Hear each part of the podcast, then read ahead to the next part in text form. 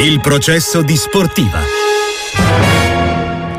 Rush finale per il nostro processo di sportiva dal primo Napoli di Calzona all'ennesima Inter vincente e scintillante di Simone Inzaghi alla riprova dei mesi più duri della stagione. Quest'oggi il ritorno del playoff di Europa League per il Milan in Francia dopo il 3-0 a San Siro con il Ren per la Roma stasera all'Olimpico dopo l'1-1 con il Feyenoord a Rotterdam. Bruno Longhi, ciao Bruno, ben trovato, buongiorno. Ciao, buongiorno, buona giornata a te e a tutti gli ascoltatori. E a questo punto la missione rossonera e giallorossa per completare una, una, settimana che andrebbe archiviata con ulteriore soddisfazione anche per il nostro ranking. Man mano che ci avviciniamo no, alla fase finale delle coppe europee, il nostro vantaggio aumenta e come dire, aumenta no, la possibilità di farsi ingolosire da questo quinto posto in campionato che significa Champions.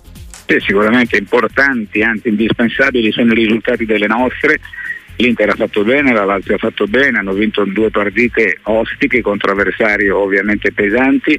Il Napoli l'abbiamo visto ieri, è un Napoli che era stato direi soggiogato nella prima parte della partita da Barcellona che aveva riproposto quel calcio dei tempi che furono.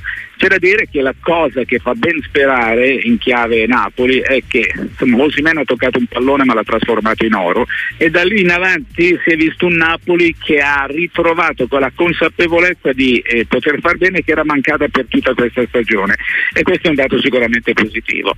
Eh, per quanto riguarda poi le due partite di oggi, diciamo che quella del Milan è una gita in linea teorica in Bretagna eh. che però va onorata nel modo migliore semplicemente perché al di là del 3-0 dell'andata, come dicevi prima, il ranking è importante e contano anche i risultati in queste partite. Probabilmente non, Milan non penserà al ranking ma pre- penserà a passare il turno. E poi c'è la partita, quella della Roma, ne avevate parlato prima con Stramaccioni, è una partita che si presenta da sé, è una sfida che si rinnova, è la terza volta in tre anni che le squadre si affrontano.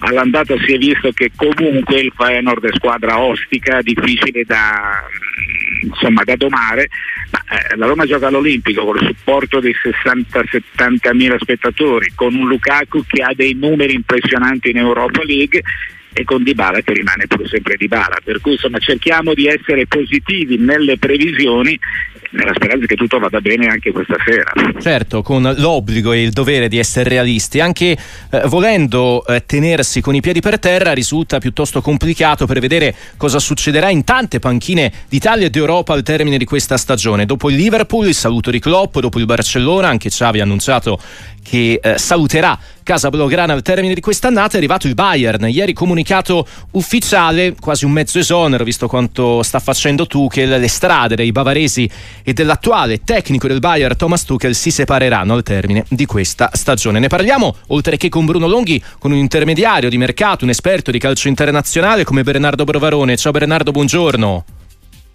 Buongiorno, buongiorno a tutti. Che, che idea ti sei fatto insomma di questa situazione mh, mm, che cova quasi sotto la cenere, no? però è interessante vedere come si dispongono anche tutti gli allenatori a caccia di un rientro, di un rientro dalla corsia di box con te in testa.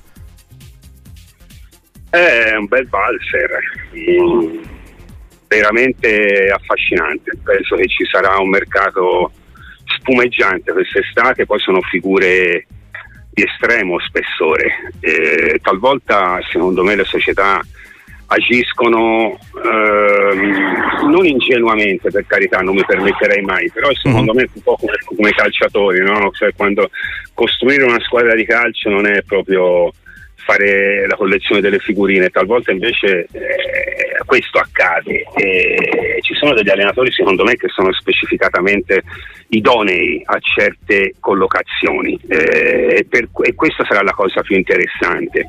Eh, l'esempio secondo me è Tiago Motta, che è eh. un allenatore a mio parere eccezionale per una società come Barcellona, eh, per esempio. C'è un altro allenatore che io non so come andrà a finire né alla Juventus né tantomeno all'Atletico di Madrid.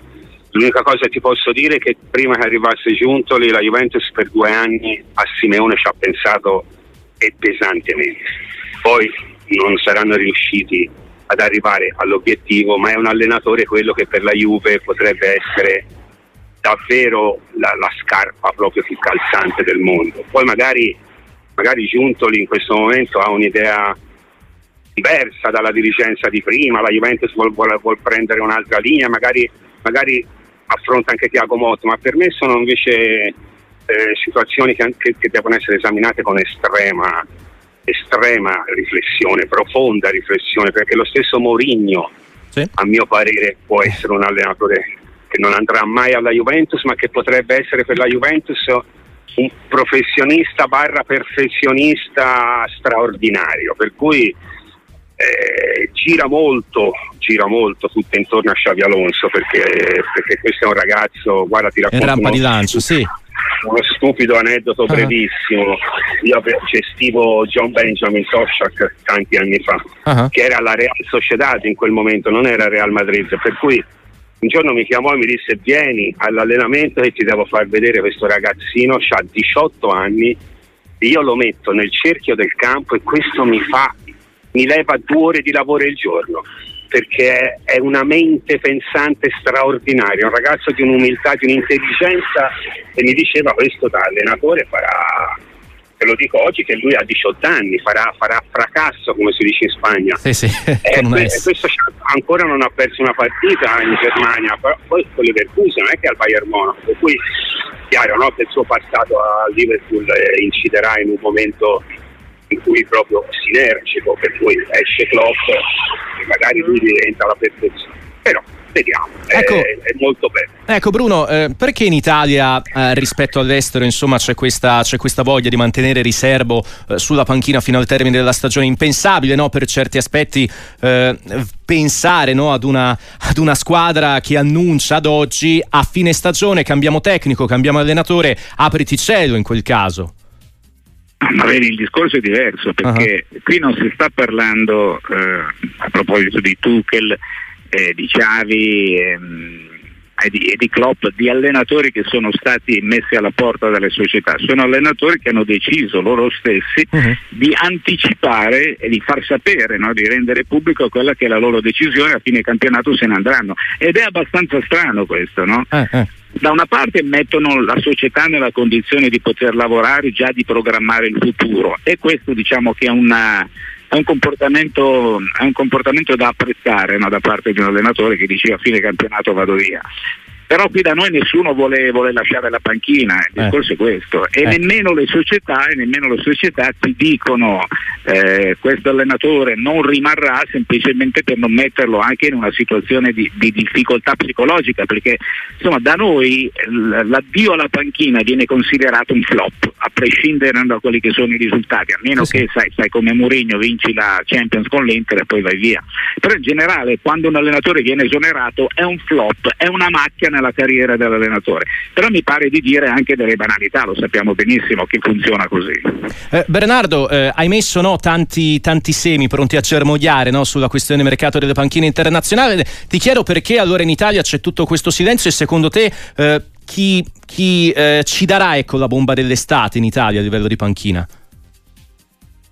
Guarda, per me determina molto anche un altro aspetto, che è l'aspetto legato al cinismo e barra eh, mi viene da definire la freddezza uh-huh. relazionale, professionale, cioè queste proprietà che molto spesso non hanno neanche un riferimento autentico, eh, non riescono poi a costruire un rapporto col proprio allenatore, salvo la, la, la figura dirigenziale, tale da poter anche ehm, creare so, anche una forte sensibilità certo. anche nel momento di, di un distacco per cui giustamente come diceva Bruno eh, propongano no? un atteggiamento utile anche a, a, a, facilitante nella, nella programmazione nuova di un club, però secondo me si è proprio perduto la parte non solo romantica ma proprio anche anche eh, di rapporti interpersonali, per cui sono figure che vengono trattate talvolta anche con estremo distacco, no?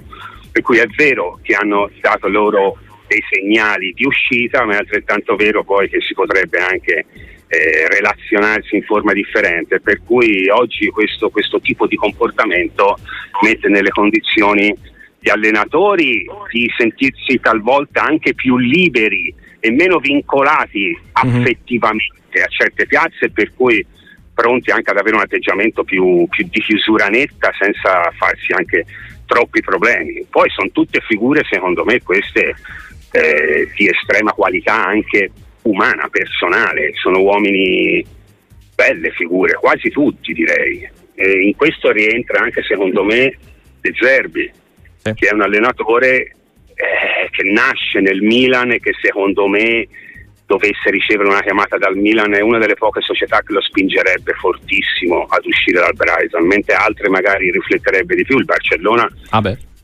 non lo dico certo io, ecco, che ha una stima feroce in questo ragazzo, però a Barcellona ci sono anche degli aspetti eh, di estrema difficoltà legati alla società gestionale in questo momento e, e non è per nulla banale, ecco, lì nascondano invece come si sta facendo noi degli elementi e delle problematiche che ne stanno condizionando veramente ferocemente il loro percorso e lo abbiamo visto anche ieri sera una squadra scarica proprio mentalmente, non per valori.